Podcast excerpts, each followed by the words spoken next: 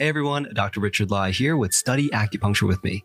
And I just want to remind you that I have an email list. Remember, I've learned how to use it more efficiently, and I think it's really going to bring value to you. So here's the scoop. If you're on my email list, with each podcast episode, I release a PDF. That PDF is going to help you study the material. So, how do you get on that email list? You just go to my website and download any of the freebies there, and you automatically get put on the email list. And that email list is going to alert you every time I have a new podcast or a new YouTube episode out. And another way that you can keep up with me is just by following me on any of my socials. You can find me on YouTube hit subscribe. On my Instagram, I do post short reels of the gems from each YouTube episode, and I post stories of my day, so that's always fun to see. So, what are we talking about today? Today, we're going to talk about the theory of the stomach organ. And next week's episode is going to be on the small intestine. So, be sure to look out for that one. So, the stomach. First, let's start globally. The stomach is a yang organ.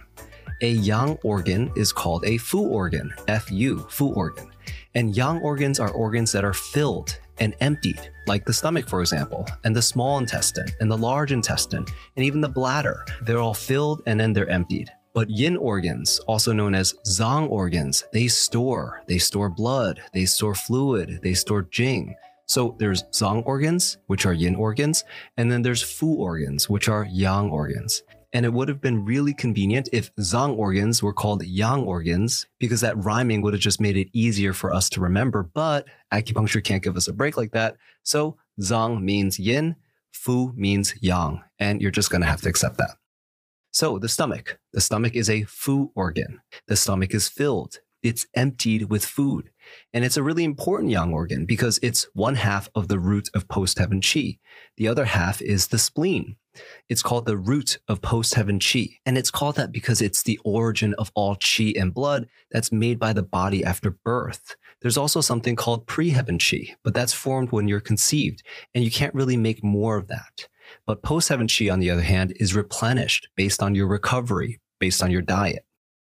So, what are the functions of the stomach? Number one, the stomach controls receiving. It receives food, it receives liquids, and the stomach is also responsible for actually holding the food and the liquid down.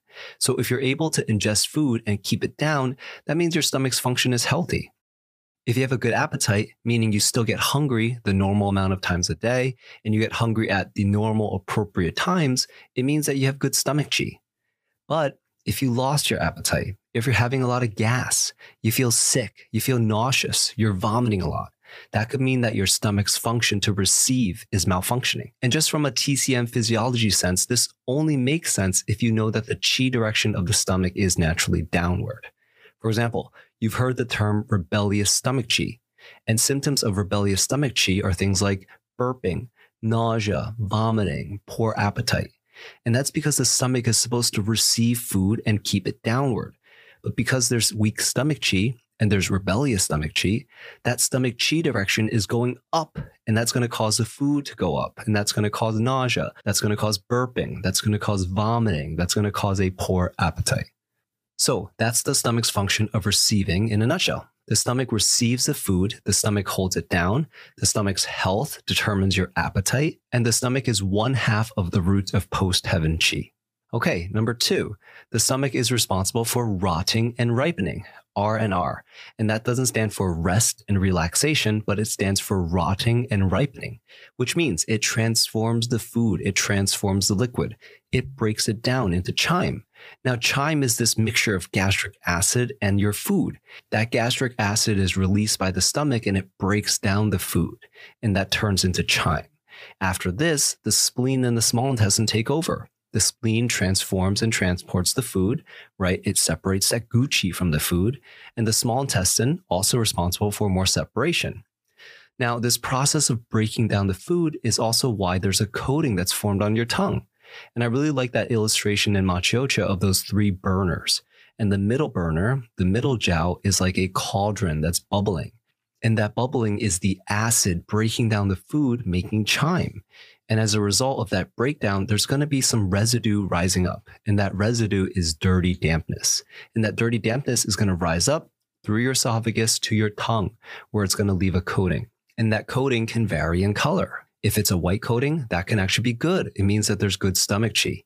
But if there's some pathology, then that's going to show on the tongue. For example, if the tongue coat is yellow, that could mean that there's heat. So, in a nutshell, the stomach is responsible for rotting and ripening. That rotting and ripening is the breakdown of the food into chyme, and this readies the digestive process for the spleen to transform and transport. And together, the spleen and the stomach are called the root of post heaven chi. And the whole process of the stomach rotting and ripening is going to create this residue, this dirty dampness. And that residue is going to be left on your tongue, which is good unless it's bad, if that makes any sense. Okay, so next, number three, the stomach controls transportation of food essences. Okay, so what does that even mean? Transportation of food essences. We know that the spleen is responsible for transforming and transporting, but now you know that stomach also plays a role in that transportation process. They both transport, and there's not really any big difference. It's just that the stomach also transports food essences to the whole body, but mostly to the arms and the legs which is why for someone who complains of weak limbs, the pattern could be stomach qi deficiency. So transporting food essence to the limbs is one of the functions of the stomach. And a patient who complains of weak arms and legs, or maybe a board exam question has the term weak limbs as a manifestation. So what could that mean? It could mean that the pattern that they're looking for is stomach qi deficiency. One thing to keep in mind is that chronic tiredness is also a manifestation of weak stomach qi. So, as with all patients and all exam questions that you're ever going to take, make sure you read the whole question, read all the answer choices. That way, you don't jump the gun just based on the one symptom. Okay, so now stomach, transporting food essences through the whole body. It also means another thing. It means that the pulse is involved. And you've heard your teachers say that a person's pulse has or doesn't have good stomach chi. And this function of transporting food essence through the whole body is why someone may or may not have good stomach qi, Because stomach qi will transport that food essence to the whole body. And that means where? It means the organs, it means the arms and legs. And so the organs, the organs receive that food essence, the organs will be strong and healthy. And if they're strong and healthy, that's going to show where? That's going to show in the pulse because the pulses, you got heart, liver, kidney, you got lung, spleen, pericardium, and you also have the yang organs.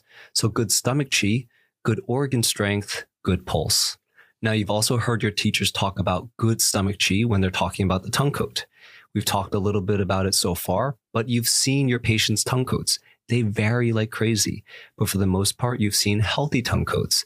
A thin white tongue coat, that usually means that it's a good stomach chi tongue coat. If there's no tongue coat, that usually means that there's yin deficiency involved. So if there's a variation from that thin white tongue coat, it just means that something's happening with the stomach. The stomach isn't working properly because that means the digestion isn't happening.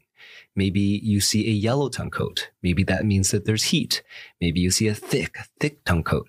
That means there could be cold in the stomach, or it could be a chronic issue because it just builds on each other like a thicker and thicker residue. So, in summary, the stomach transports food essences to the whole body.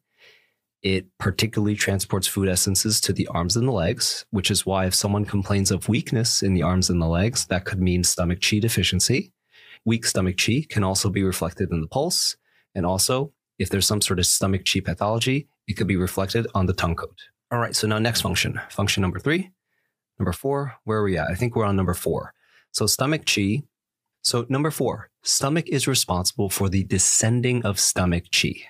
Now we talked about this one already because stomach chi's natural direction is downward. And as long as this isn't disrupted or rebellious, you're going to have a good appetite. You're not going to feel nauseous. You're not going to be vomiting. You're not going to be burping. This rebellious stomach chi is also what we call GERD, gastroesophageal reflux disease. Now, if we take a step back and talk about it more globally, stomach not only has a role in terms of keeping our food down and having a downward direction in terms of just our stomach, but it also plays a role in the qi movement of the san jiao of our body. Because spleen, spleen qi direction is upward. Stomach, stomach qi direction is downward. This is actually at the center of our body. So it's not just that the stomach makes sure that we keep food down and that we have an appetite, but its function actually overflows from itself to the body as a whole in terms of the sanjiao. Okay, so now next, number five, which is the last function of the stomach. The stomach is the origin of fluids. And this is a good one. The easiest explanation is that cauldron again Because if you cook some nice soup in a pot on the stove, you need water for that. And the same is true for the stomach. If the stomach is going to churn like a cauldron, it's going to break down, it's going to rotten and ripen food, there needs to be fluid. There needs to be water, as an analogy. So the stomach's going to need fluid from the body to break down food. But on the other hand, it also takes fluid from the food and it makes fluid for the body. That's why the stomach is actually a source for body fluids in the body. The stomach is the origin of fluids. So when we eat or drink, the stomach's going to take some of the fluid from the food and drink and it's going to make body fluids.